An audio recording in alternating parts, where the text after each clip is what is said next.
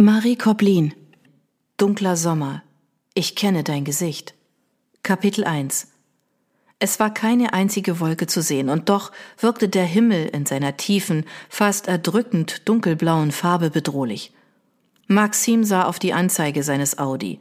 21.10 Uhr. Heute war es spät geworden. Noch war es nicht ganz dunkel, doch in der Dämmerung ragten die hohen Laub- und Nadelbäume links und rechts empor und nahmen der schmalen Straße das letzte Licht des Tages. Seine Tochter Nele würde schon lange schlafen. Ein seltsames Gefühl breitete sich in seiner Brust aus. Was war das? Irgendetwas fühlte sich anders an, dachte er, als er in die Auffahrt der alten, aufwendig restaurierten Stadtvilla mit dem markanten schiefergrauen Ziegeldach in der Gabrielenstraße einbog.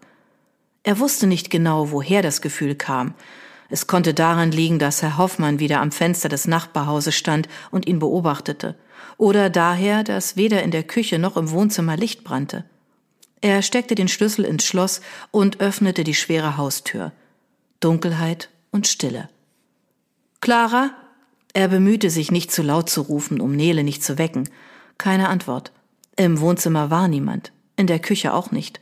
Maxim ging die Treppe hoch und sah im Schlafzimmer nach. Leer. Mit einem beklemmenden Gefühl öffnete er die Tür zu Neles Kinderzimmer. Es dauerte ein paar Sekunden, bis seine Augen sich an die Dunkelheit gewöhnt hatten. Auch das Kinderbett war leer. Maxim wurde gleichzeitig heiß und kalt. Sein Magen fühlte sich an wie ein schmerzend verworrener Knoten. Wo waren Clara und Nele? Welchen Grund hätten sie, um diese Uhrzeit nicht zu Hause zu sein? Instinktiv tastete er seine rechte Hosentasche ab. Nichts. Hatte er sein Handy schon wieder im Sender liegen lassen? Er versuchte sich zu beruhigen, indem er einmal tief ein- und ausatmete. Irgendeine Erklärung würde es geben. Er setzte sich auf einen winzigen Kinderstuhl, der neben Neles Bett stand. Das Licht schaltete er nicht an, stattdessen schloss er die Augen und konzentrierte sich. Der Tag hatte ganz normal begonnen. Gegen 7.30 Uhr kam er in die Küche und wurde mit duftendem Kaffee empfangen. Eigentlich war das Aufbrühen des Kaffees am Morgen seine Aufgabe, doch heute hatte Clara sie übernommen. Auch schon wach? fragte sie mit einem Lächeln. Ihre dunkelbraunen Haare waren ordentlich hochgesteckt und sie hatte ein wenig Wimperntusche und Rouge aufgelegt, was dafür sprach, dass sie heute wichtige Termine hatte. Normalerweise schminkte Clara sich nicht. Kurze Nacht, sagte er.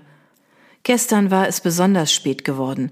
Er war erst nach Mitternacht aus dem Sender gekommen. Dann mach heute nicht so lange, ja? Deine Tochter wartet übrigens schon. Neles Teller mitsamt den Brotkrümeln stand noch auf dem Tisch. Er vermutete, dass sie im Wohnzimmer aß, in eins ihrer Bücher vertieft. Maxim nahm einen Schluck Kaffee. Schaffst du es heute zur Schule? Ich muss dringend noch ein paar Stunden in die Uni. Claras Gesichtsausdruck wandelte sich schlagartig. Ernsthaft? fragte sie. Ich muss in einer halben Stunde im Gericht sein, das weißt du, steht auch im Kalender. Sie nickte kurz zum bunt bekritzelten Wandkalender, er sah auf die Uhr. Hättest du mich noch mal daran erinnert, hätte ich es mir einplanen können. Schwaches Argument, das war ihm klar. Ach wirklich? Wann hätte ich es dir denn sagen sollen? Im Halbschlaf, als du endlich nach Hause kamst? Wut funkelte in ihren Augen, und Maxim wusste warum. Clara hasste es, nach Klischee-Ehefrau zu klingen. Er hob abwehrend die Hände. Vergiss es, ich fahre sie. Sie nickte. Es wäre schön, wenn du dich diese Woche auch noch um das Fenster kümmern könntest, ergänzte sie und wies mit dem Kopf zum Küchenfenster. Es war schon seit längerer Zeit undicht, eine Folge des hohen Alters ihres Hauses. Maxim stand auf und gab ihr einen Kuss auf die Stirn. Stimmt, ich kümmere mich darum. Wir sehen uns später. Ich versuche früher aus dem Sender zu kommen. Ja, ja, in diesem Moment tauchte Nele in der Küche auf, ihre langen braunen Haare zu einem ordentlichen Zopf geflochten und mit einem knallgelben Sommerkleid, ihre Lieblingsfarbe. Sie war ziemlich klein für ihr Alter, das war sie schon immer gewesen und sorgte häufig dafür, dass die Leute überrascht waren, dass sie nun schon in die zweite Klasse ging. Ihre großen dunkelbraunen Augen blickten ihn hellwach an. Papa, können wir los? fragte sie ungeduldig. Ich hab schon Schuhe an. Maxim lächelte und streichelte seiner Tochter über die Haare. Er musste einen Umweg fahren, um Nele in der Schule abzusetzen, bevor er sich in den morgendlichen Stau auf der Stadtautobahn einreihte. Nicht ohne Grund fuhr er morgens so früh wie möglich los. Der Stau auf der A111 war eines der Dinge, die er an Berlin am wenigsten mochte. Ungeduldig sah er erst auf die Uhr und dann auf die Temperaturanzeige. Es war 8.25 Uhr und das Display zeigte bereits 27 Grad Außentemperatur an. Endlich erreichte er die Ausfahrt Schmargendorf und kam fast 45 Minuten später auf dem Campus der Freien Universität an, als er geplant hatte. Normalerweise versuchte er so früh wie möglich dort zu sein, um jede Ablenkung durch Kollegen oder Studenten zu vermeiden. Zum Glück waren Semesterferien und kaum jemand ließ sich im Meteorologischen Institut blicken. Selbst das Büro seines Doktorvaters, der sonst morgens immer als erster das Gebäude betrat, war leer. Franz befand sich seit zwei Wochen im Schweigekloster, um Energie zu tanken. Eine beneidenswerte Vorstellung. Maxim gelang es, ein paar Stunden konzentriert durchzuarbeiten. Auch im Sender war es nachmittags vergleichsweise ruhig und Maxim konnte eine Stunde lang in Ruhe die gestrigen Wetterprognosen mit den tatsächlich eingetroffenen Werten vergleichen. Wie in den meisten Fällen stimmten diese weitgehend überein. Ein befriedigendes Gefühl. Man sorgt sich um dich, hörte er plötzlich von hinten und drehte sich um. Andreas, der Pressereferent von Telespray, stand hinter ihm. Drei Anrufe und fünf E-Mails, weil du gestern dunklere Augenringe hattest als sonst. Dazu ein Tipp, dass es Eisenmangel sein könnte, inklusive Link zu einem entsprechenden Präparat. Maxim lachte. Oder ich muss mal ein ernstes Wort mit der Maske reden. Die meisten Zuschriften, die er von Zuschauern bekam, bezogen sich tatsächlich auf sein Erscheinungsbild, seine Aussprache oder es waren Fragen, warum bestimmte Orte im Berliner Umland nicht auf der Wetterkarte standen. Konstruktive Kritik, die sich auf die Qualität der Wettervorhersage bezog, gab es selten. Was gab es sonst noch an mir auszusetzen? Andreas zog ein kleines Stofftier aus der Hosentasche und hielt es Maxim hin. Keine Sorge, sagte er, deine Fans bleiben dir treu. Ich hoffe, Nele freut sich über einen weiteren Fuchs in ihrer Sammlung. Das würde sie.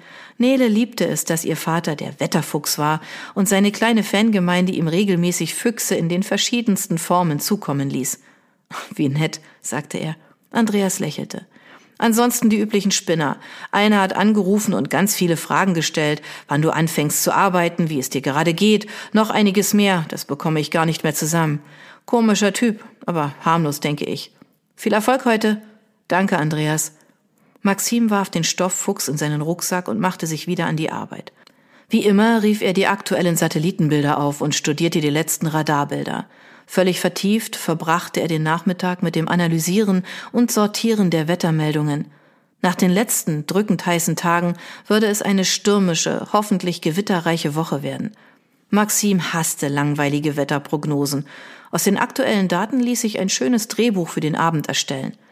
Motiviert schrieb Maxim das Konzept herunter. Für Baden-Württemberg war bereits eine Orkanwarnung herausgegeben worden, die sich wunderbar als Einstieg eignete. Maxim war zufrieden.